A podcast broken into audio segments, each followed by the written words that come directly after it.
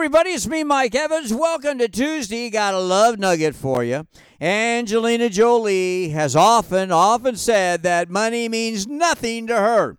She insists she doesn't even want to know how much somebody she's dating is worth. But Angelina is now dating the multi billionaire David Mayer de Rothschild. Okay. TV news Disney owns ABC TV, and ABC is firing staff. Disney parks are cutting back, and Disney parks are also facing full court press to unionize.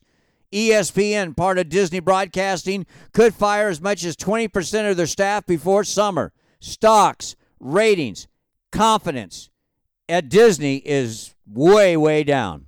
Very quietly, producers of House of Cards are still trying to get back the $31 million they paid Kevin Spacey because of the sexual assault claims that happened on the show, a violation of Spacey's morals clause in his contract.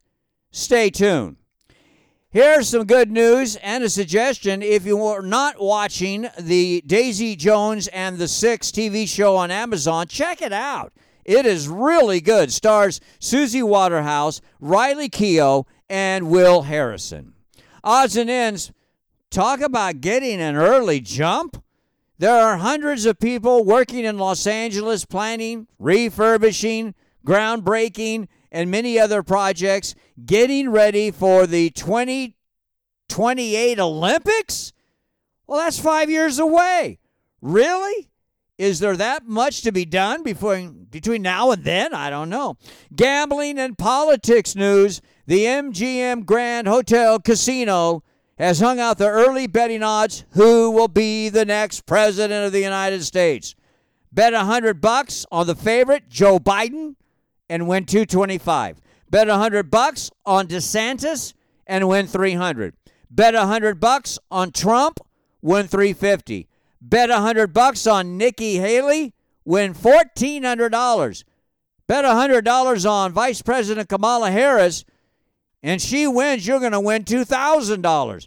But if you want to bet a long shot, you can actually bet $100 on Meghan Markle and win $10,000 if she becomes president.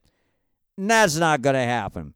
Medical Nugget told you about that gooper, Gwyneth Paltrow, is now recommending people rectally inject ozone gas up their buttocks. But Cleveland Clinic and the Mayo Clinic say that can be very, very dangerous. They say do not do that. So have a care what you inject up your. Well, I'm gonna. You've, heard. You know the story. And speaking of butts, Bill Cosby is still trying to put together a stand-up tour this summer. But other than a couple very, very small comedy clubs, nobody wants any part of it.